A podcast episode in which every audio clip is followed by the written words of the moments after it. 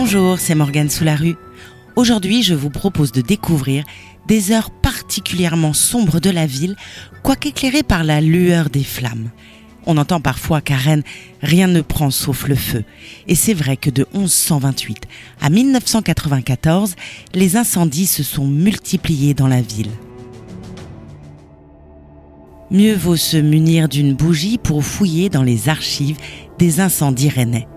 Les lieux peuvent être sombres et la mémoire hésitante, pour ne pas dire prompte à l'oubli. Certains souvenirs enfouis sous les cendres ont cependant traversé le temps pour arriver jusqu'à nous. Le constat est limpide. Les incendies n'ont jamais cessé de rappeler les Rennais à leur propre finitude. On estime qu'une cinquantaine d'embrasements mémorables ont rythmé l'histoire de la capitale de Bretagne entre le XIIe siècle et le XVIIIe siècle. Un peu moins au cours du siècle suivant et une centaine au XXe siècle.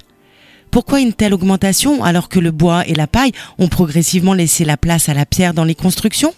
La réponse est sans doute à chercher non pas dans la multiplication des incendies, mais dans un recensement de plus en plus scrupuleux. Toujours est-il que de l'embrasement généralisé de la ville en 1128 à celui du Parlement de Bretagne en février 1994, l'histoire des relations entre les Rennais et les incendies a fait long feu. Ces tragédies ont profondément modifié le visage de la cité, plusieurs fois défiguré et marqué dans sa chair. Des événements qui ont fini par installer une peur durable dans l'esprit des habitants comme un sens igné des désastres à venir. À Rennes, rien ne prend, sauf le feu, dit même le dicton. Le palais du commerce, l'hôtel de ville ou encore l'opéra de Rennes sont là pour suggérer que Rennes est peut-être la capitale de la braise. Le premier sinistre répertorié sur le site Wikiren indique l'année 1128, d'après l'historien du XVIIIe siècle, Gilles de Languedoc.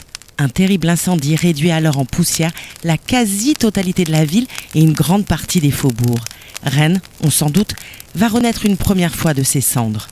Passons sur l'embrasement partiel puis total de l'hôpital Sainte-Anne en 1553 et 1583 sur l'explosion d'un baril de poudre dans la halle de Carthage en 1611 ou 1612, puis l'incendie de la rue Baudréry à deux reprises en janvier et juillet 1657, pour suivre le feu à la trace jusqu'à ce 18 mars 1665. Ce jour-là, un brasier détruit presque intégralement les bâtiments de l'abbaye Saint-Melaine, sa chambre commune, son vestiaire et sa bibliothèque. Après le désastre, l'abbé Jean d'Estrade fait reconstruire le manoir abbatial, reconverti par la suite en palais épiscopal. Le récit du grand incendie de Rennes entre le 22 et le 27 décembre 1720 est quant à lui beaucoup mieux connu et toujours gravé dans la mémoire collective trois siècles plus tard. Le terrible feu d'hiver va durablement traumatiser les Rennais tout en inspirant les futurs plans d'urbanisme. Nous sommes le 22 décembre 1720. La pluie ne tombe plus depuis plusieurs jours et le vent s'est levé.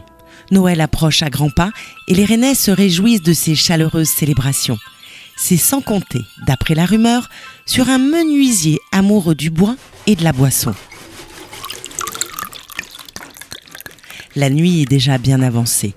Complètement ivre, Henri Boutrouel, dit Lacavé, aurait mis le feu à sa boutique située rue Tristin, l'actuelle rue de l'Horloge. Les maisons sont en bois et l'incendie se répand comme une traînée de poudre.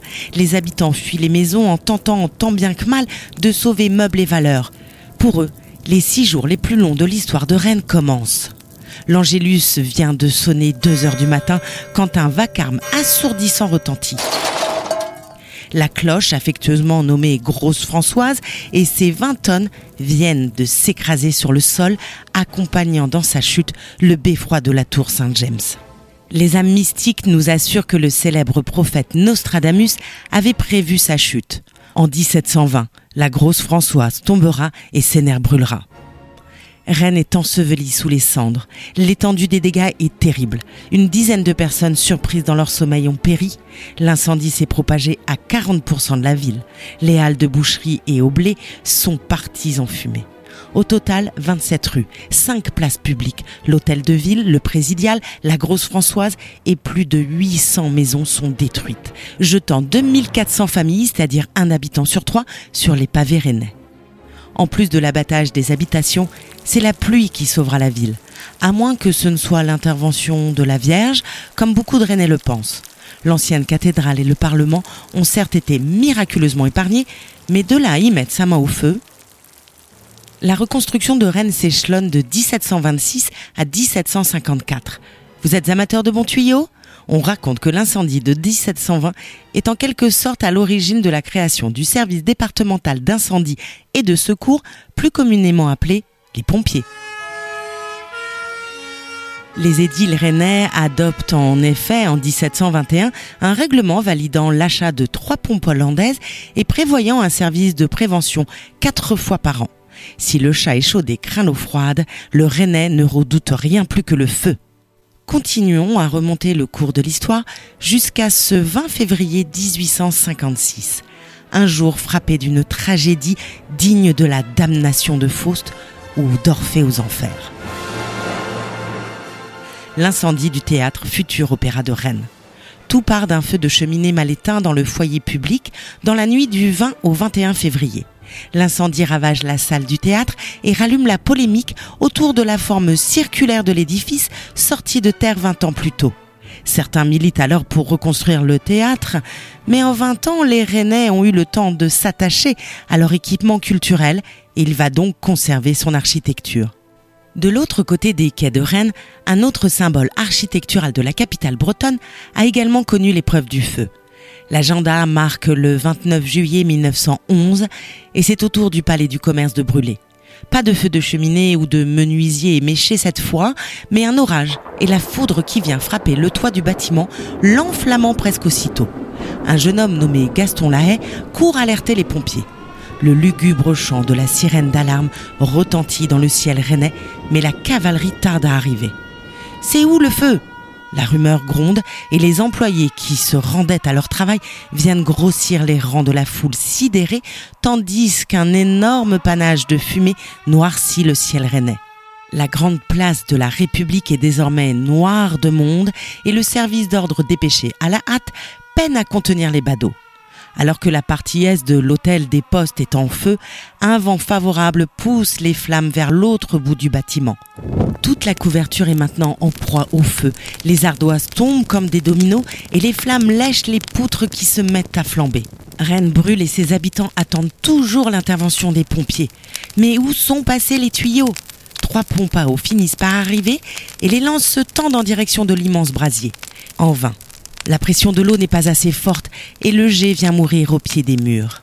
L'horloge indique 14h30 et l'incendie commencé il y a une heure est à pleine puissance.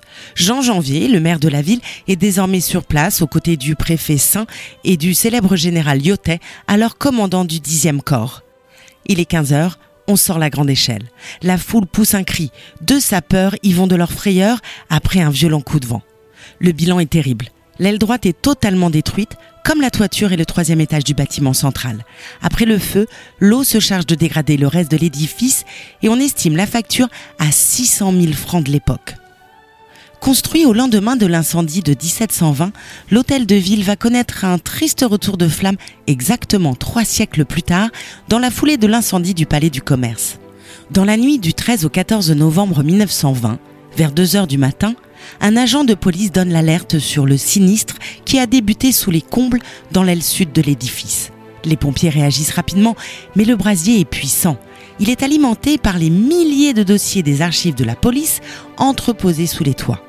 À 3h30 du matin, l'incendie est à son paroxysme. Il ravage la partie sud de l'hôtel de ville. C'est ensuite le plafond de la salle des fêtes qui s'effondre, faisant voler en éclats vitres et lustres. Cette nuit-là, plus d'un demi-million de litres d'eau sont utilisés pour éteindre le sinistre, ainsi que la toute nouvelle autopompe de la haie nommée Victoire. Sur la place, le maire Jean Janvier accuse le coup, comme l'architecte de la ville Emmanuel Leray. L'opéra, le palais du commerce, l'hôtel de ville, à qui le tour dans la grande ronde des malédictions le palais Saint-Georges semble tout désigné. Poussé par un vent du sud-ouest, un violent incendie se déclare dans la nuit du 4 au 5 août 1921 pour laisser le bâtiment à l'état de carcasse fumante. Le vent, les liasses de papier, les vieilles poutres et les murs badigeonnés de goudron de houille servent de carburant au brasier. Aussi rapide et efficace qu'elle soit, l'intervention des pompiers ne fait pas de miracle. Au plus fort de l'incendie, on estime que 250 mètres cubes d'eau sont déversés chaque heure sur le foyer. Les dossiers de pension des poilus de la Grande Guerre partent en fumée. Vers 3h30, des bruits de mitraillettes effrayants retentissent dans la nuit. Ce sont les chargeurs et les balles entreposées là qui explosent. La suite il est question d'abattre les ruines, mais le projet provoque un tollé général dans la population. Emmanuel Leray mène alors campagne pour la restauration de l'édifice.